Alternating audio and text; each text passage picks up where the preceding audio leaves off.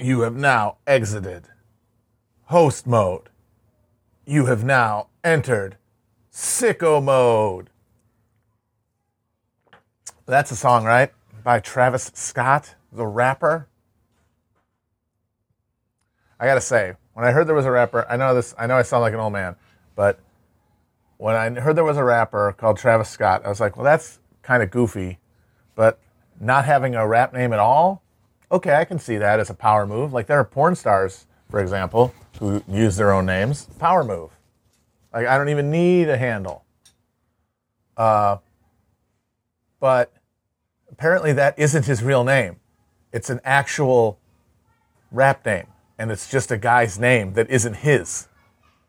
To this, to me, this makes no sense, and it definitely tells me that whatever is going on with the youth today, I don't really understand it. Yes, yes, yes. Everyone's mad about the Empire mug. Deal with it.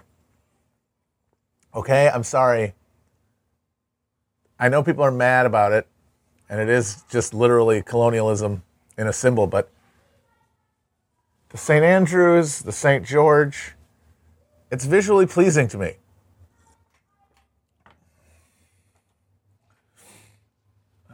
So, okay, I'm glad to know that I'm not the only person who didn't know that that wasn't his real name. Because, come on, what the hell? And his real name was Jacques? And he went with Travis. I don't understand these kids today, man. I don't get it. No, I mean, like, come on. You have, like, yes, the Confederate flag is the symbol it is because of, you know, uh, more than anything, the failure to reconstruct the South. But it's also popular because it looks good. Like, people put it on boogie boards and, and, and on uh, t shirts and shit, partially because it looks cool. It definitely looks cooler than the American flag with its stupid asymmetry and the big blob of stars in one corner. Sloppy. And the Confederate flag, as some people might know, is not the stars and bars. The stars and bars is the Confederate, the, the, the flag of the nation of the Confederate States of America, which is a three star, three bars and some stars on one side, and it's uh, just sort of like a a, a uh, homunculus version of the American flag. Nobody waves that ever. You ever see anybody wave that? Nobody's interested in that shit. It's that fucking St. Andrew's cross. It's the symmetry, the stars s- s- sweeping across all axes. It looks better. It was a design victory. Same thing with the swastika. Swastika was a was a good design.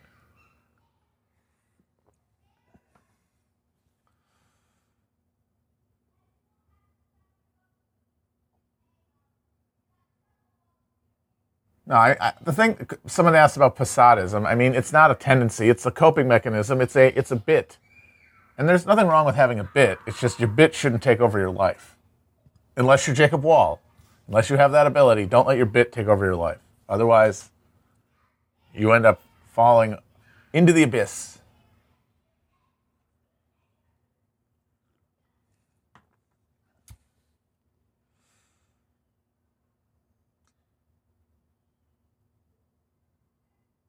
The most boring conspiracy theory is, like I said, the last one the moon landing. Boring. Boring. And apparently impossible. Like they shot the thing on 30 frames per second, which would have made it impossible to do the things that he they did to make it look like they made it look in terms of because of the atmosphere difference with the 30 frame per second camera. So they would have had to invent something and then keep it hidden for 30 years. And also what? So that they can win a win a win a headline war with the Soviet Union? Come on.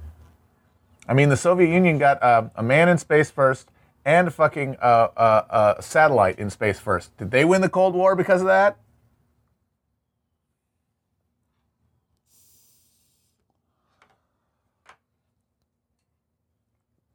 And moon landing stuff, it gets folded into flat Earth too much too, which to my mind is like the er dummy expression of like lumpen alienation in this country. Like, and apparently there's a really good YouTube video that connects flat Earth to the Q, and I think, and I do want to watch it. I haven't seen it yet, but I will be watching it.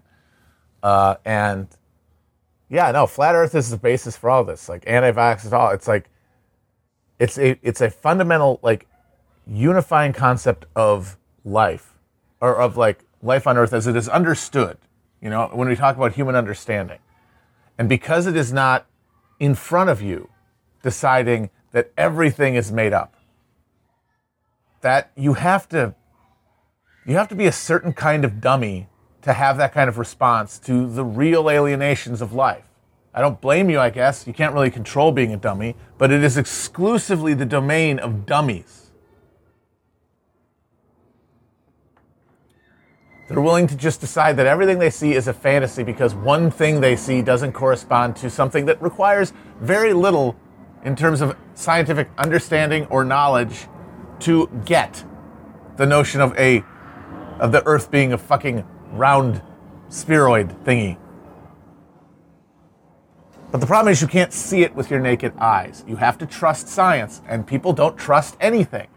They're wildly, wildly alienated from every mechanism that they depend on.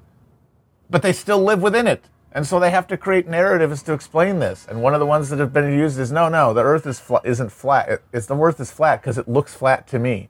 Because anything that requires an explanation beyond that is done by those people like I was talking about, like the media and like science.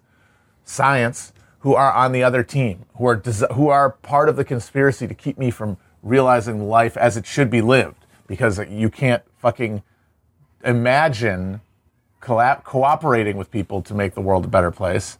No, you need to just confront the people who are secretly preventing it from happening through through manufactured reality. When in truth, the manufactured reality that's making your life miserable is things like private property Things like fucking uh, uh, the wage system, Sur- the very concept of surplus fucking value. How about that? They don't have any investment in these institutions, in science, in, in math. It, because what? They went to school, they got a half-ass, barely, barely there education that basically provides no real grounding in why anything happens.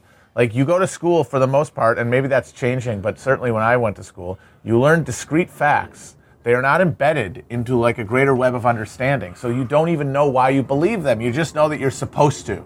And for most people, that's supposed to, that authority, it's enough. But if you have a specific alienation from maybe like your brain doesn't work in a way that allows you to abstract yourself to the required demands of science, but even beyond that, you were never even engaged because we just tell people like you're supposed to believe that. There was a viral tweet few, or viral video a few weeks ago of some young woman going, "I don't think math is real because how would you do that?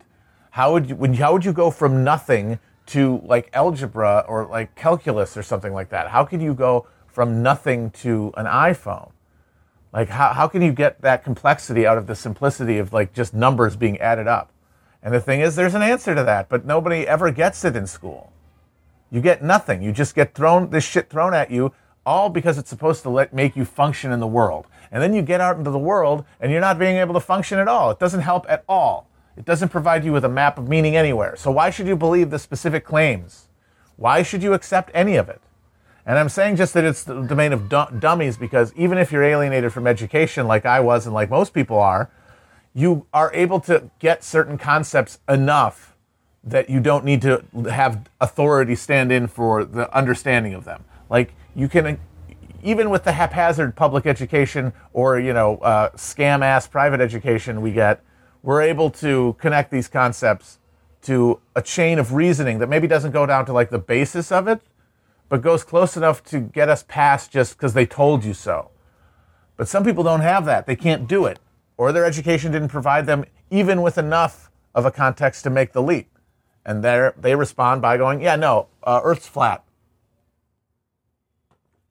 Earth is fucking flat. And the moon landing had to be fucking fake, because if the moon's real, then the Earth isn't flat.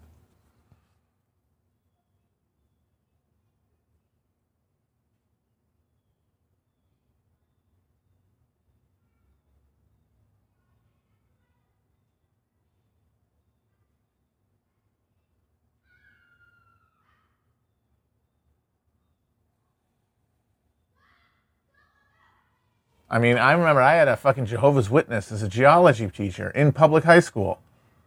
He believed that uh, I believe he one time he told us that uh, that JFK was killed by demons, and the proof of that was that there was a, apparently a big UFO flap in Texas right before the assassination, which, according to him, and according to his cosmology, meant it was demons because that's what UFOs are. And he was my geology teacher.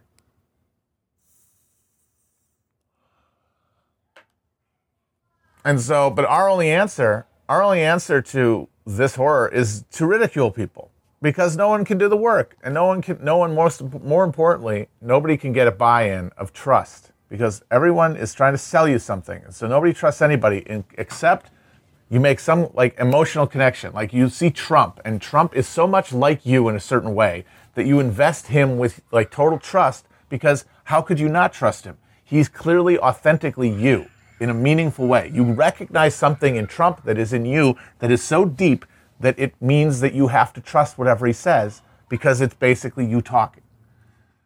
And so then they use that as the as the anchor and then they can figure out what why everyone else is lying to them, which they have to be. And that's where uh, and that's what they're like. And that's why they'll never be convinced. Global warming, it'll get colder soon. Watch me, trust me. Uh, what does he say about coronavirus? It, one day it'll be gone. It'll be over. It'll be like magic.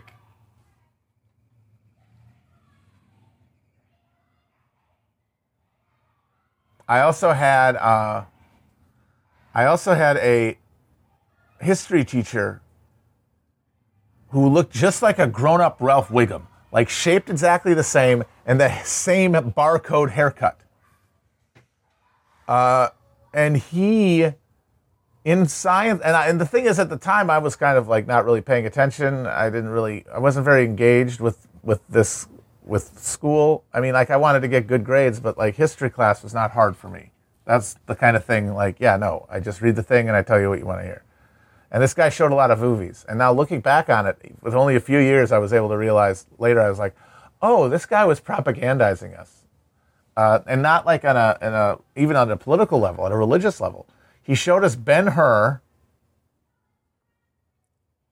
and then he showed us something that was very weird. It was a video of a guy dressed up like a fucking uh, like a Bavarian, like in a fucking lederhosen, marching around in the Alps looking at art, explaining how the Roman Empire fell because they had a finite worldview.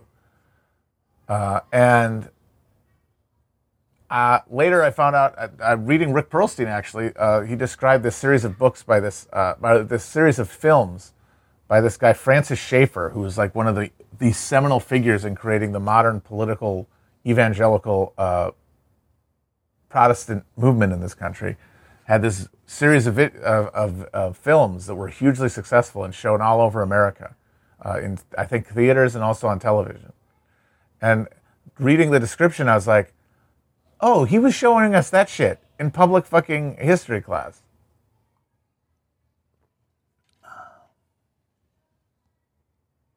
And I had the classic in a history class, a different history class I had a different year. I had the classic situation where the history teacher was the football coach. And we just watched a lot of movies. Like we watched The Grapes of Wrath, watched uh, Sergeant York No, Lincoln's death was not an inside job. Shut up. It wasn't Edwin Stanton. It's so stupid. There's no proof of it. I don't get when people yell the same questions over and over again. I understand you're trying to get me to see it, but man, it makes me feel like people are having a nervous breakdown.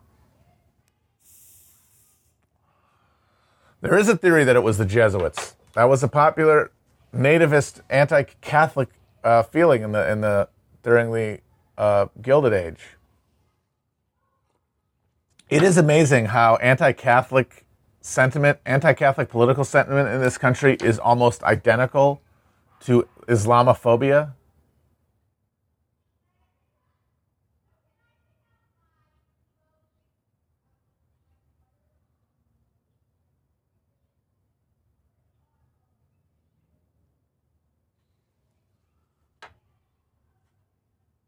I'm dappled right now.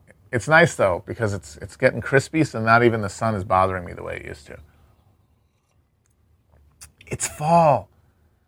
Man, it's fall in September. Oh, I feel so blessed. Too bad about the second, the other half of the country.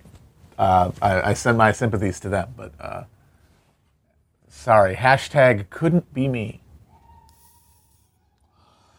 Okay, somebody asked about ego death. And I realize I've actually never talked about that on the stream before.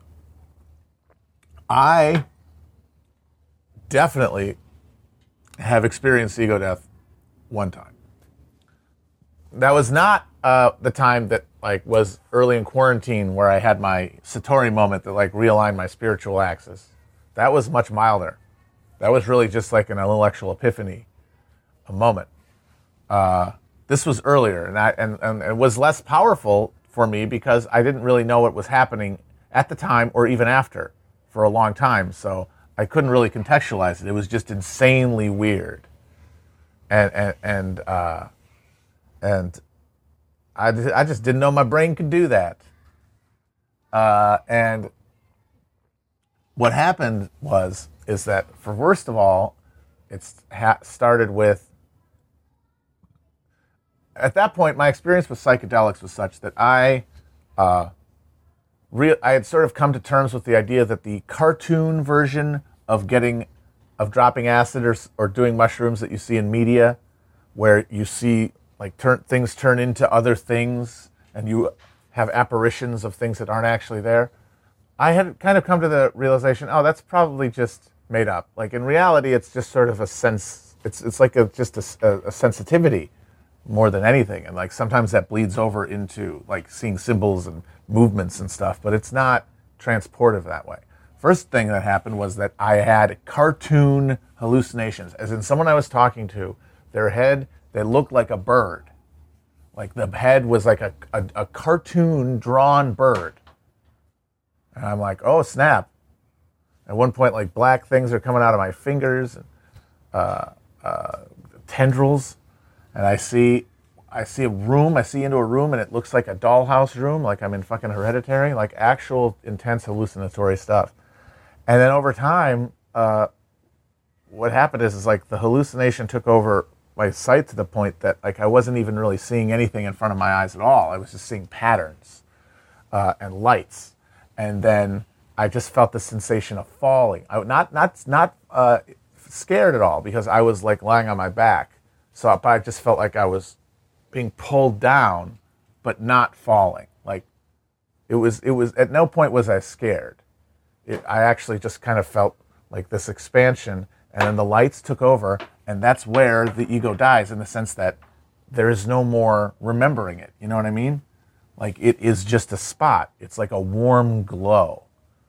Because I remember this precise moment before I got to it when like the light overtook me. And of course, I remember coming back from it. But like there's that space that is it's eternity. It's it's that background radiation of unity and and, and eternal oneness that we are all just a few degrees away from perceiving at any given moment. But the craziest part is that coming back took me a long time. So like I came into consciousness, but it came it was back to just being me conscious of shapes and colors and not really even feeling like I had a body or that I was seeing anything. And slowly the room took it resolution, but my body was not did not like have an end point. I was on a couch and at one point I felt that like I wanted to move my arm. And in the process of moving my arm, I had to come back to being aware that my couch was separate from, or the couch was separate from my arm.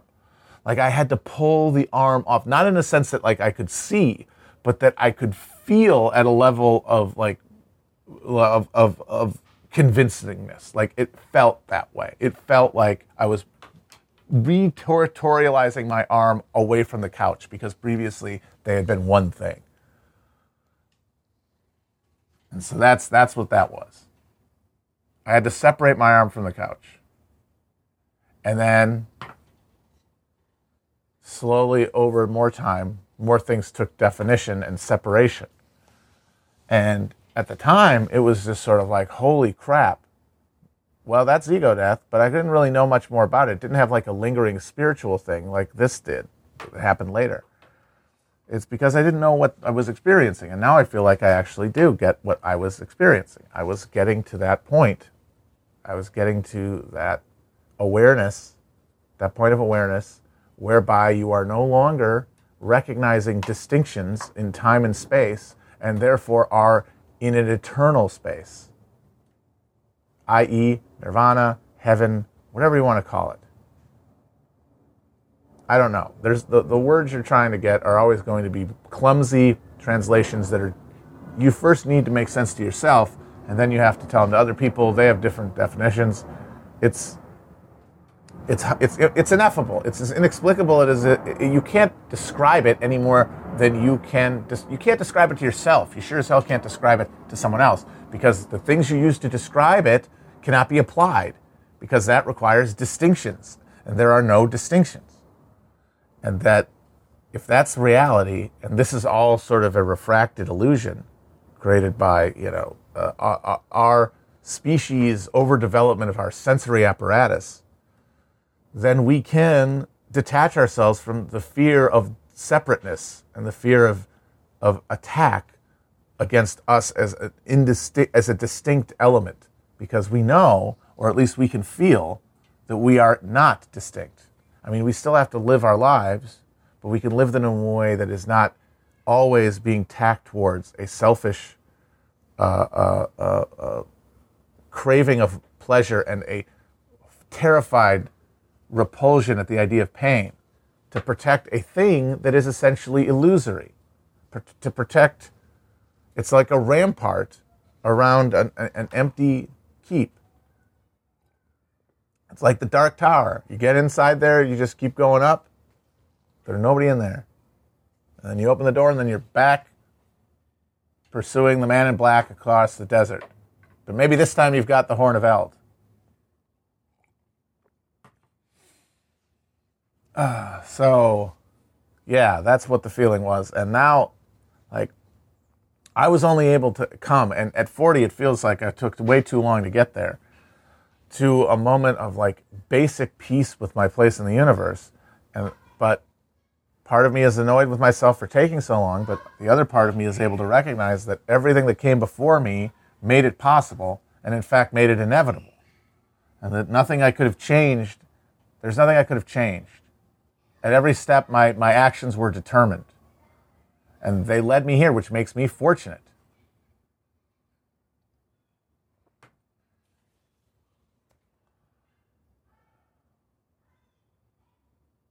And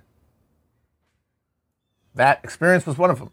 Like if I hadn't had that experience, it would have been much harder to hold on to the feeling I got that second time.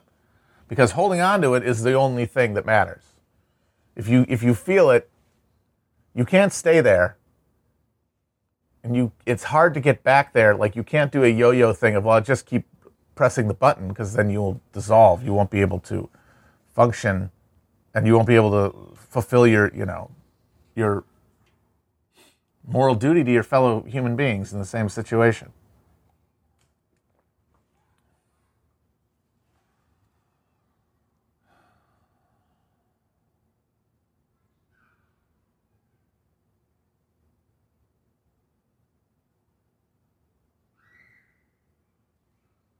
All right, no, I'm not 40. I was just trying, I was using it for a nice round effect. Uh, no, I'm a, I'm a, I'm an Oregon Trail millennial.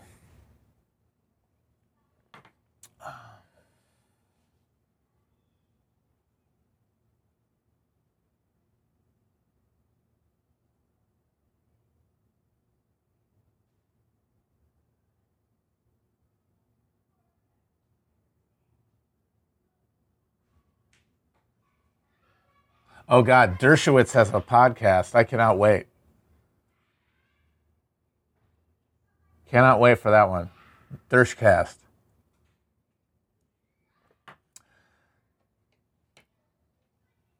Dersh, who are your guys? Uh, Mark Dutroux, Jeffrey Epstein.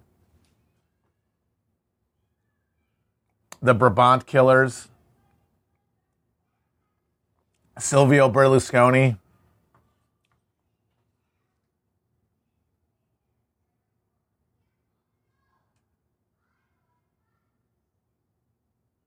Oh, we're not getting a Joe Rogan. We're barely getting an actual debate. We're sure as hell not going to get an awesome ass Joe Rogan debate where they're choomed up in the in the garage. Not gonna not gonna happen. Not going to happen, I'm afraid, sadly.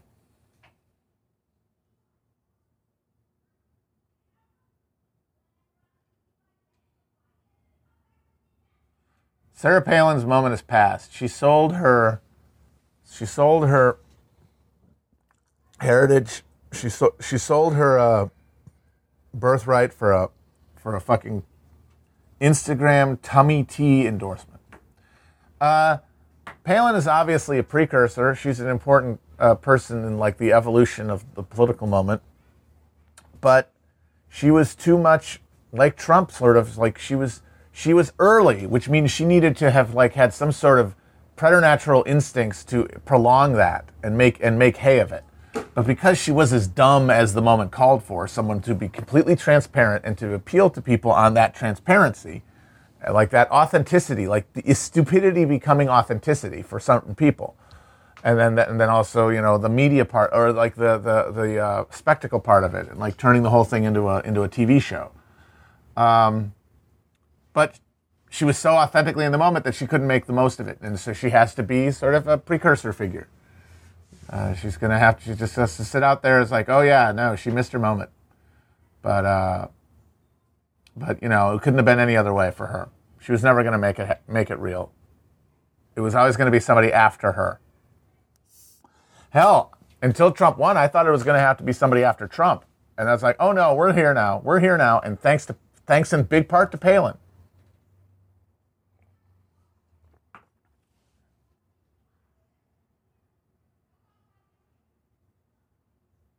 Yeah, she's John the Baptist. Exactly. I was just going to say that.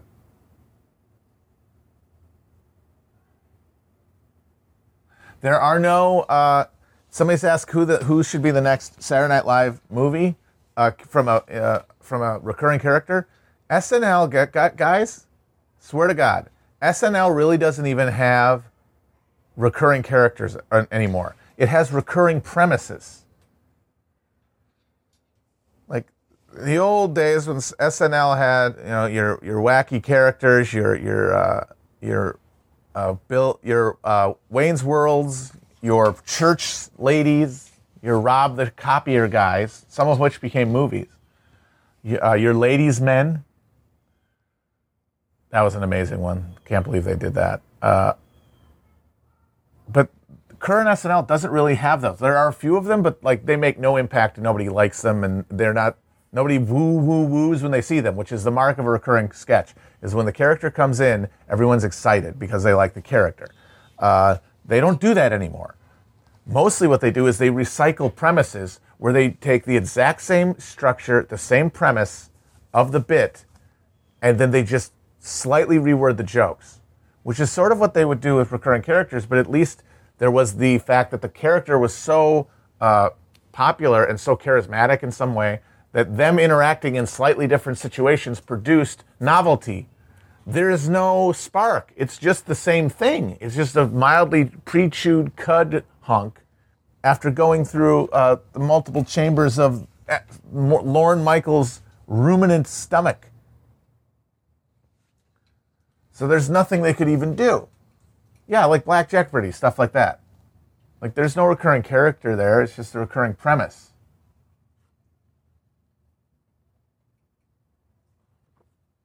It's uh, it, I have to say, it's one of those deals where, yes, yes, that it was never really good, and it's always presentist, you know, in a sort of a uh, hysterical way to, to to say that SNL is only getting worse. I must say uh, that in recent years it has gotten worse in appreciable ways, and that's one of them. You know, you could talk about how uh, how cringe and lame those old uh, recurring characters were, and they were uh, at least people are happy to see somebody. You know, nobody's nobody's happy to see anybody on that stage now. Oh man, thankfully they're not doing Zoom SNL anymore. They're apparently going to come back to the studio, although I bet they won't have a live audience. But honestly, I'll take that over. What if they have a laugh track? That'd be funny. The Zoom SNL was so terrible, and it really shows like there has to be a limit to hypernormalization. It's called Saturday Night Live. You don't get to just have a bunch of Zoom calls, stitch them together, and say it's Saturday Night Live, and try to act like this is normal. No, just get, just fucking cancel it until you can make it again, or cancel it altogether. Take it as a sign from God and wrap it up. Don't just d- adulterate it into nothing.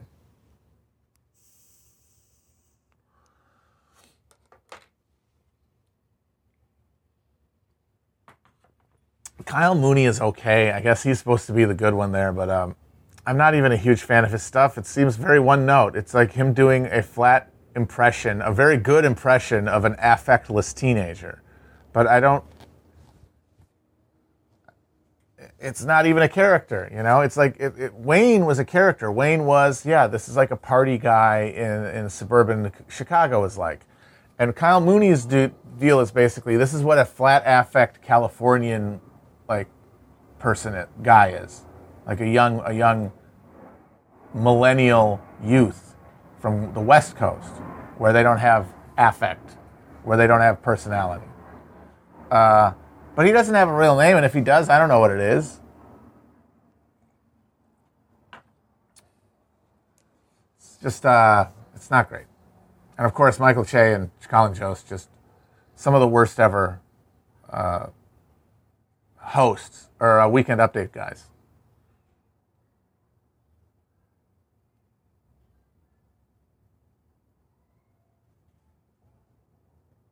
Yeah, the forced hysterectomies, that's, uh, that's terrifying. That's monster- monstrous.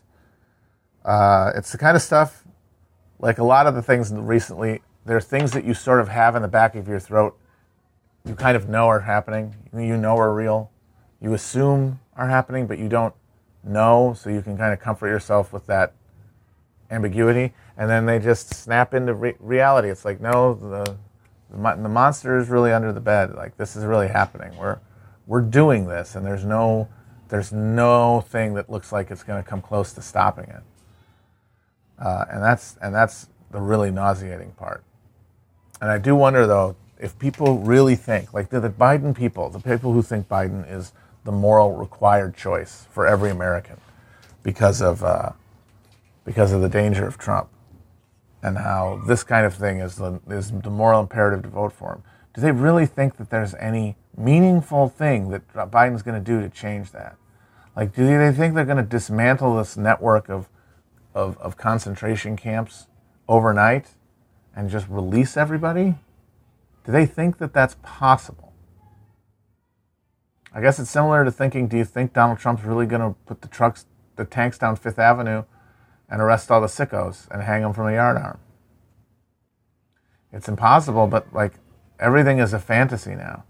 So, of course, we can believe in fantasies even more easily because we've ceased to ground politics at all.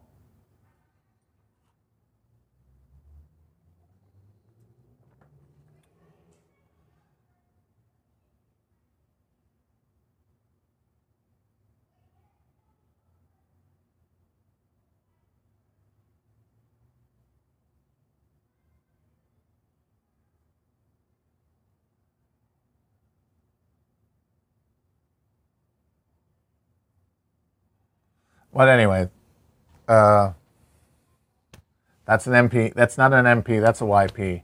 I really love not having to care about the race. I really love having to argue about with people about whether it's my moral duty to vote for Biden. I love not having that argument again.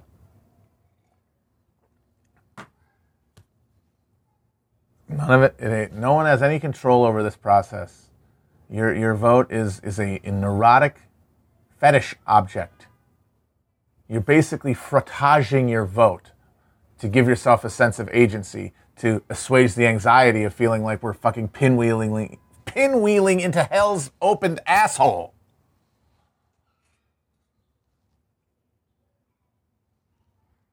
And so they have to fixate on it. And so they want to fight about whether what who should I vote for? Oh, my precious vote, my one vote. Who gives a shit? And you're not coordinating it with anybody. I saw someone. This blew my mind. Someone was. Uh, I saw someone on Twitter say, uh, "Voting is not an individual moral choice; it's a collective action." And I am like, "No, it is not. It is maybe it is it is a it is a action that a collective of people pursue, but they pursue it individually. There is no coordination. That's what we do instead of having direct democracy. Is we all just say aye or nay, and that's independent of one another. We can try to do stuff like outreach to one another, but that is all secondary.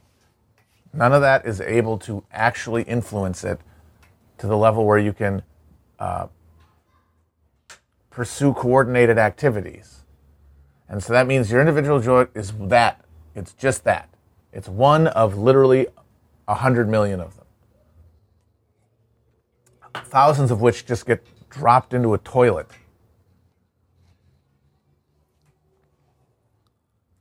And that thing is, is that doesn't mean you shouldn't vote. Voting, there's other reasons to vote. Like, hey, maybe my participation in this election could be tactically or strategically useful.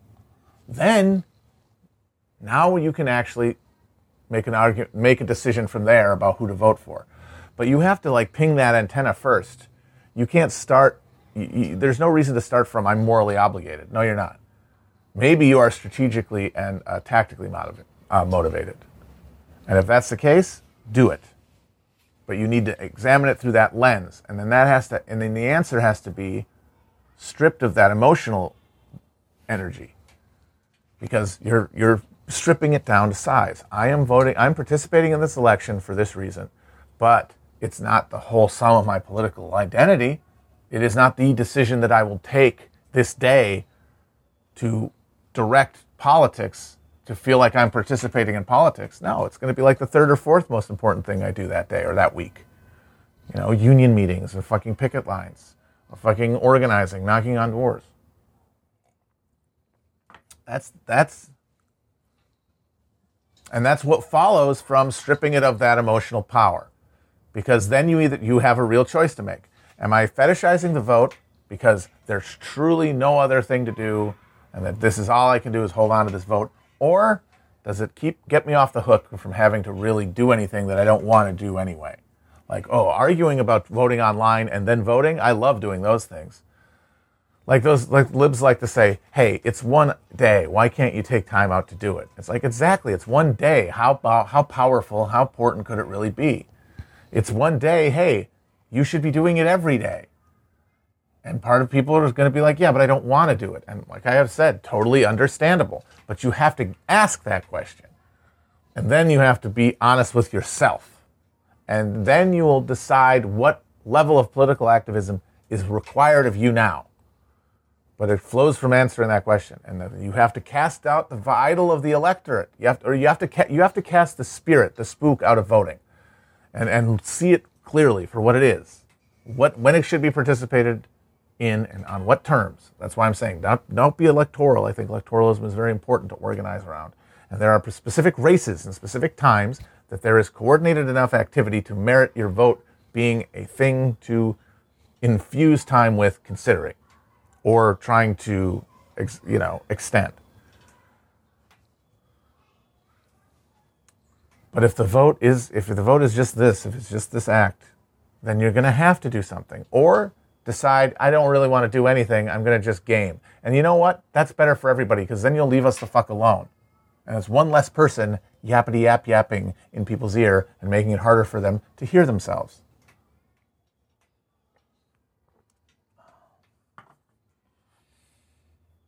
Uh, I think the Belden program is the answer. And it is very funny when I saw someone say, LOL, the Belden program, it just looks like it's orthodox Marxism. Uh, yes, correct. That's the whole thing.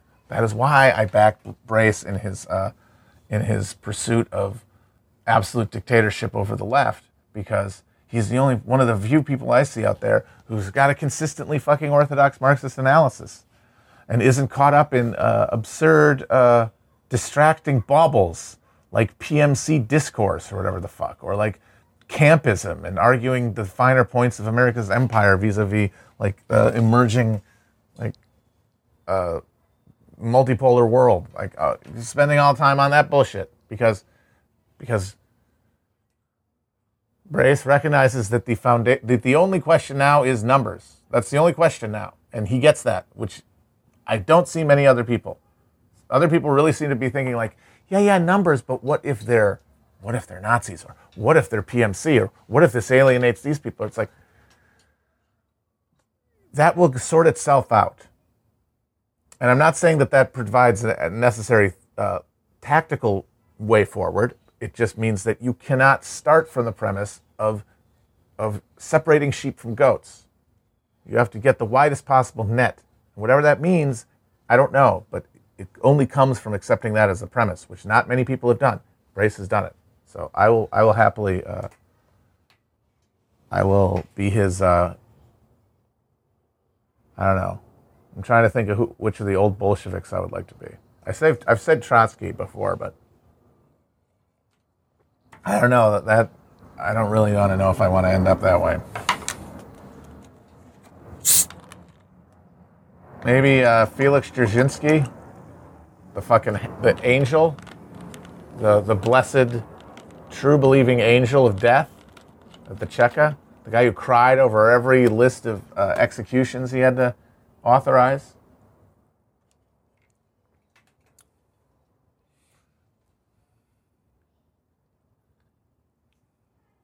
He said about the Cheka, he said, uh, you know, the only people who do, who do this work are angels or devils, and they and uh, the angels have all departed.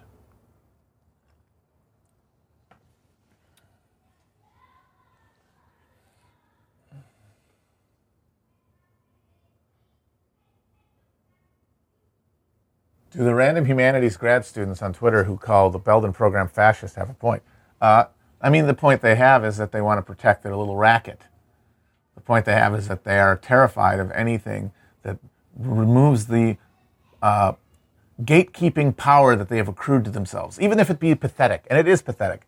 It is still, it is a, uh, you know, they, they bind themselves in a, in a nut and count themselves king of infinite bodies and spaces and they don't want to lose that position.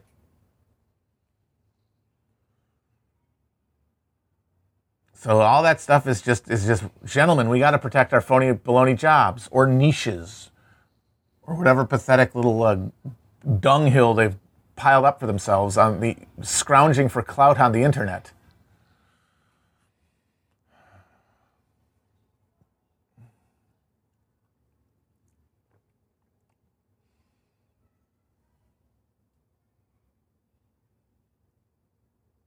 Let the body space the floor. Let the body space the floor. Let the body space the floor.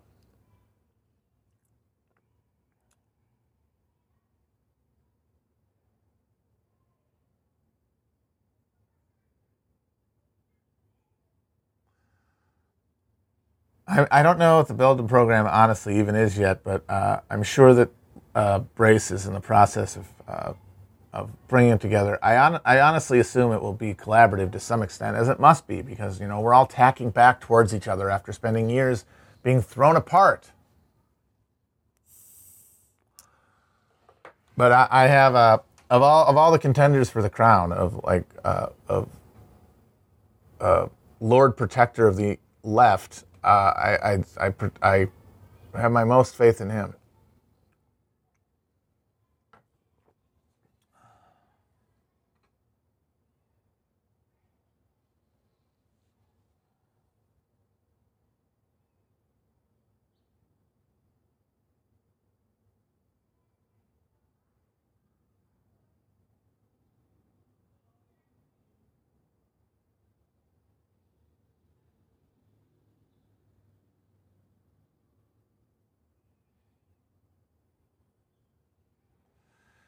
Yeah, I think what's going to happen is is that you know if we do get there, if we are able to like break out of the structures we've we've fixated and like crack open this this hardened artifice of like discourse, uh, discourse, uh, enchanted uh, hysterics on all sides.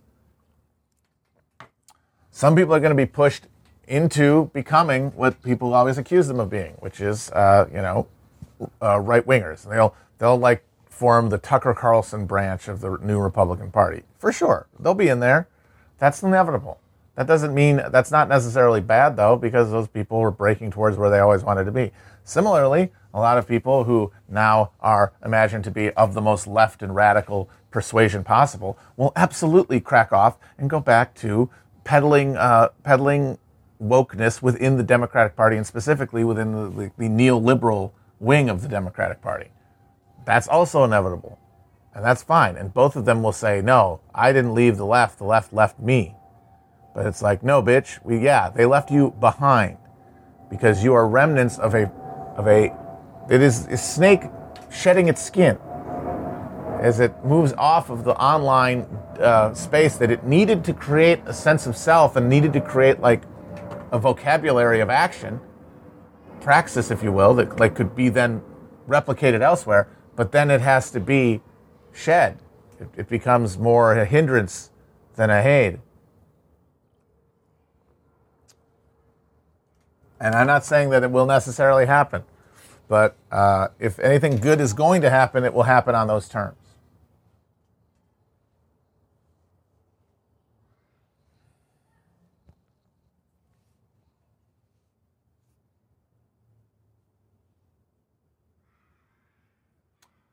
No, you're going to lose some people, but I don't think in the context that I'm imagining, where you actually are able to to to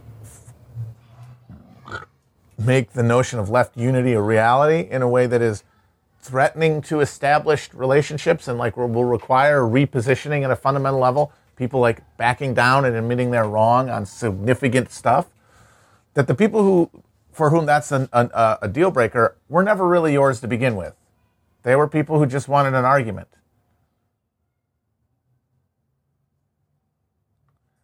And the thing that's going to shake them off is going to be the infusion of new people who will have no time for their bullshit. And that will render them less, uh, they will get less enjoyment out of it. The, their identities as being on the left will mean less to them. And they'll be able to reorient themselves towards another identity that is more satisfying. But the thing that's going to challenge them is going to be new people. And they will be ideally swamped because they were, in a sense, not in the sense that they often think of themselves, a hindrance. But this is, of course, all contingent on a new current emerging and finding real grassroots connection. And that is a big if. I'm just saying it's the only thing worth working towards.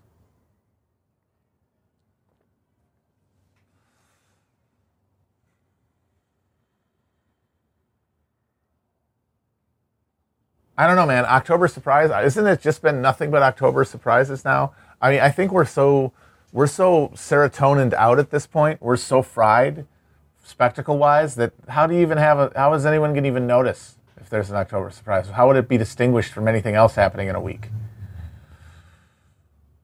Same reason Al Qaeda doesn't hasn't been a terror attacking us for about a decade. Why would you? How would anyone distinguish that shit from just background radiation of shit?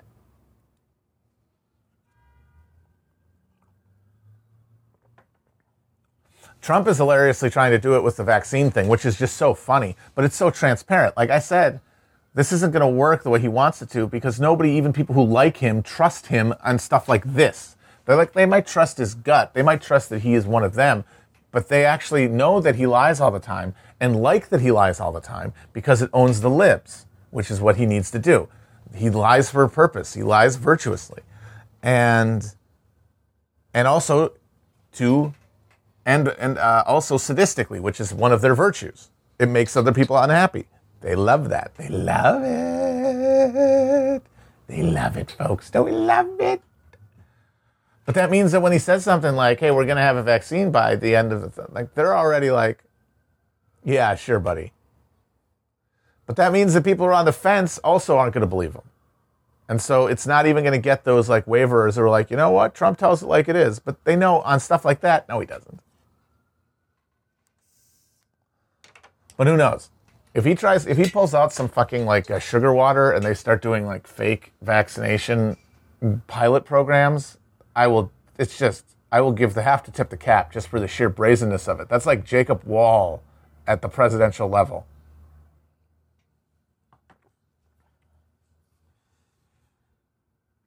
Well, the late deciders are going to determine it, which is hilarious. Uh, I know that there's a, there's a meme on the left that uh, this is going to be a low turnout election because of how little enthusiasm there is for Biden. And that might be the case, but it would go against the trend of elections since 2016. All, all of the races we've had, almost, or a large number of them, especially lately, even at low levels, even at like state, state race levels, are seeing participation far in excess of 2016.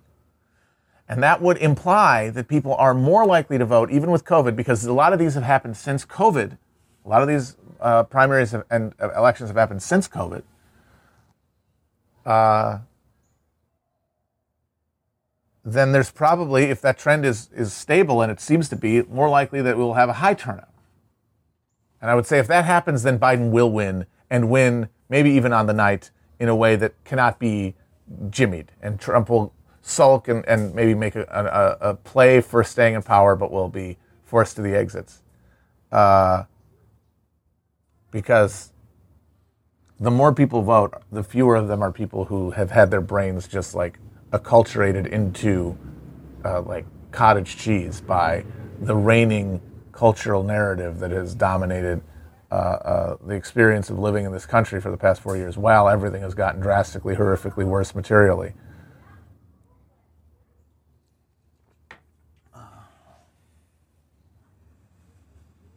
And so if you're if you're coming in to vote, it's probably because because things are really shitty, and the president's in charge, and maybe if there's a different president, it won't be as shitty, which is a naive thing to think at this late date in American history. But it's the only reason most people get out and vote is that they've deluded themselves at some level through either ignorance or through self hypnosis that it's not too late.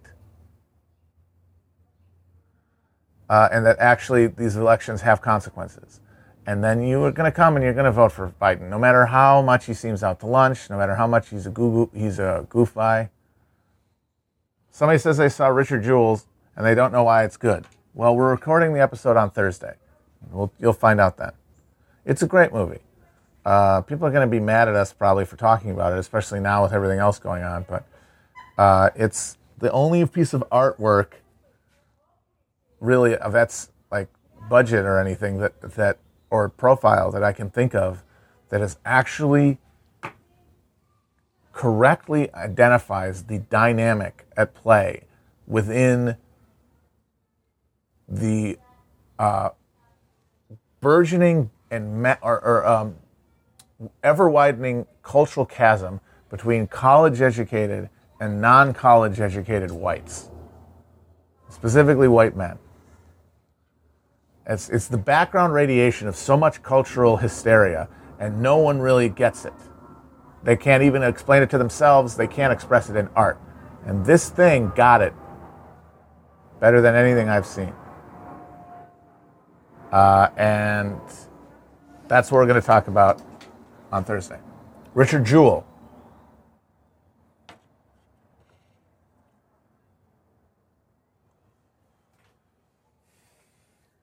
I did see Sully. Uh, I honestly, after I saw Richard Jewell, I kind of look back at all of his weird, sort of lazy, not very good movies he's made over the past decade. He's just cranking them out. Most of them are not that good. Uh, I now kind of see them as all sort of taking a stab at the same material. And ju- just until now, he hasn't really been able to nail it. And this is really the, that's the home run. Similar in my mind to the way that Mother is the home run uh, at the end of the, uh, Darren Aronofsky's at bat, where all of his movies looking back on them, the good ones and the bad ones, and there are some really good ones in there. I think the the, the Fountain is underrated in IMO, but Mother is just the perfect connection. Everything comes together, and he expresses what he's been trying to express with the closest clarity that you could imagine. So I love that movie. I need to watch it again. Uh, and I think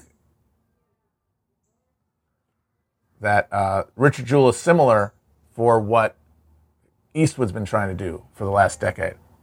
I, I think he's kind of trying to do the same thing in American Sniper, but he just botches it. It's just too, too suffused with propaganda.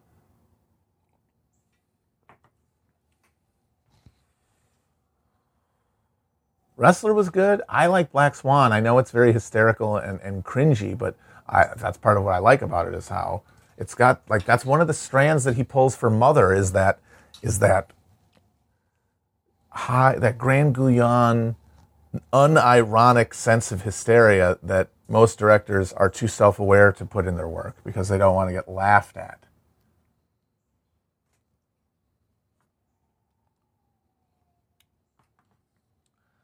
And Mother is super masturbatory, but I still love it.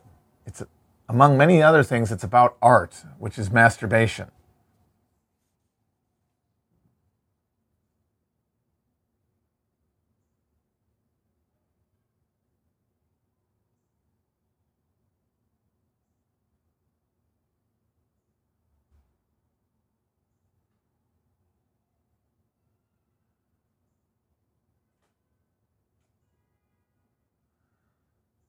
Right. If all of his movies are masturbatory, then this one, by virtue of being the most masturbatory, is the most perfect distillation of his artistic output. Now, if you don't like that, if you say, yeah, but he's bad, all right, we're on a different wavelength and uh, tip of the cap. But I think if you like anything he's putting out, if you enjoy any of the vibe that Aronofsky puts out there, Mother to me has to be recognized as just a perfect distillation.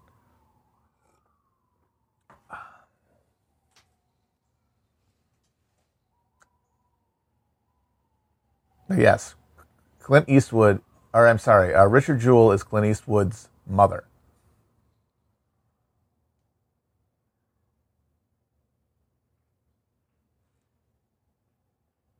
I liked Under the Silver Lake a lot. I thought it paired very well with Once Upon a Time in Hollywood. That's about the way that we are sort of captive to uh, to the shadows that dance upon the screen.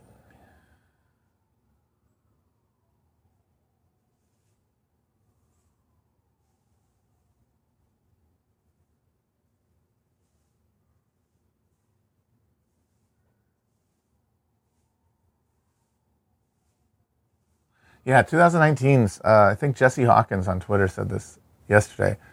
You look back at 2019, that might have been like the swan song for film. You know, it was a strong year.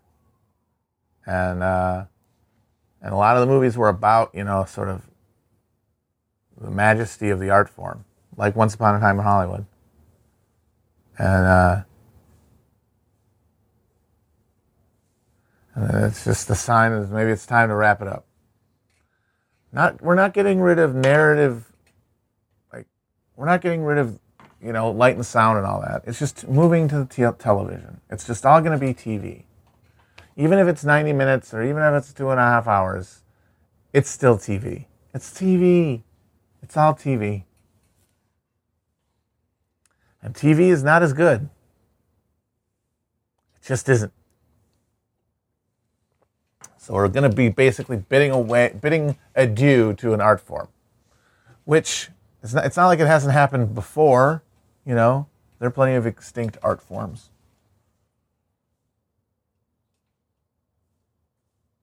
Or at the very least, like you know, exist only as as niche sub subcultures. Like, uh, how many people like to sit in a den and look at stereophonic photographs of uh, of national monuments? Movies are not just big TV, God damn it.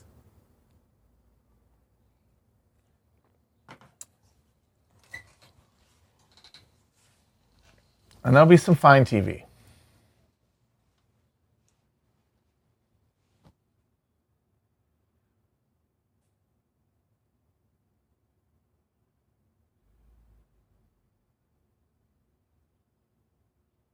And then the TV will eventually be dissolved into social media, which will replace even that narrative form. Eventually, there will be no narrative art forms to speak of. It will be pure uh, social media. We will just be looking at each other. That will be entertainment. And, will, and there will be no need for narrative uh, architecture of any kind. We're just sh- going to be shedding art forms as we go, and it just turns into parasocial relationships.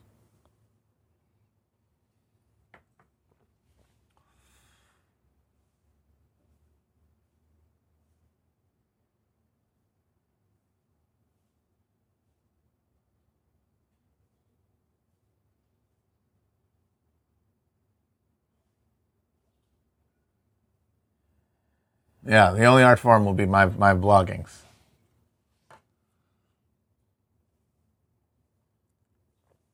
All right. Uh, maybe one question.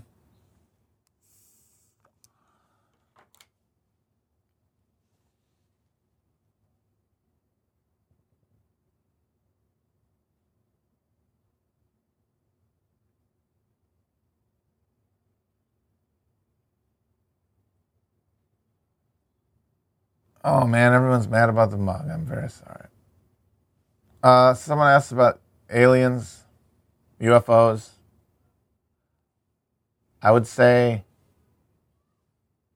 more likely interdimensional than interstellar. Because I think we could have a ton and ton and ton of life out there, but there's no reason to assume that there's even a way to get to a societal uh, uh, complexity level to allow for interstellar travel. That, um, or like Kim Stanley Robinson has suggested, um, maybe a society gets complex enough to do that. They wouldn't need to because they would have figured out how to make the planet they're on good enough. And they wouldn't need to go and try to conquer the unconquerable distances because they would be able to be fucking at home in the world that they're on. Like we all need to be. Like we need to fucking be able to accept this and not always be thinking with that American mentality, that free real estate mentality, that somewhere we can offload all of this pain by finding a new frontier. That's a delusion, and you'll you will burn out seeking it. If you st- a society that is able to check its horrors check its its its exploitation before it throws homeostasis completely off and, and destroys the ability to reproduce socially because, because the relationship between the human the species and the fucking planet has been tipped into uh, a permanent imbalance. Fucking make this thing work for Christ's sake. Terraform this fucking planet. And if you did that, then if you got to that point, it would never occur to you to even try to do that. Why would you have to? Maybe as a lark, you might put some, you know, guys on the Mars for science, but you wouldn't direct your energies that way. So that's another explanation. Uh, but maybe I think if their technology exists to breach one of those things, I think the technology is closer, in my mind anyway, to potentially pop through space time, uh, uh, space. I'm sorry. It seems to me that the technological requirements to pass from one dimension to another are theoretic. I don't know. I'm all. This is all just me pulling shit out of my ass. Uh, this is all just hunches. I have no real understanding of science. It just seems to me to be like it's it's more possible than getting something that can go that far in any kind of meaning uh, uh, time scale that we could conceive of, it would would be relevant.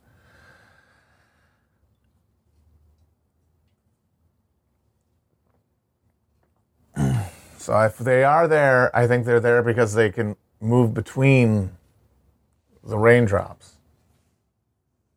Like that's that's what a lot of the people about Skinwalker Ranch seem to think.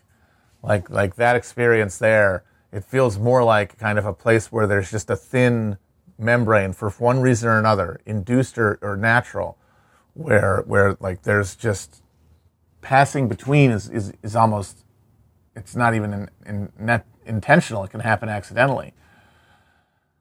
A thinny in the terms of uh, Stephen King's Dark Tower universe. And if that happens, like just through nature, presumably it could also happen through technological intervention.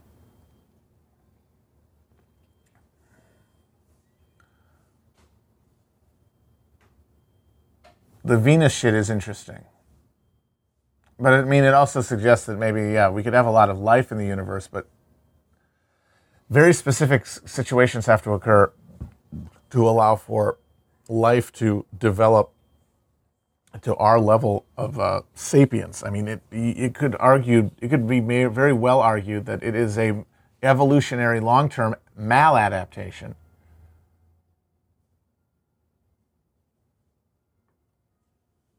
and that most The vast, vast, vast, vast, vast, vast majority of species aren't going to get to that point, no matter where they are.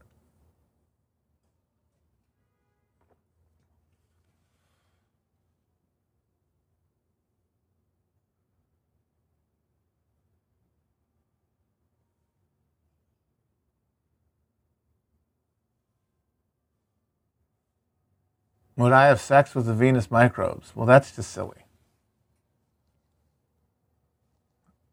Of course.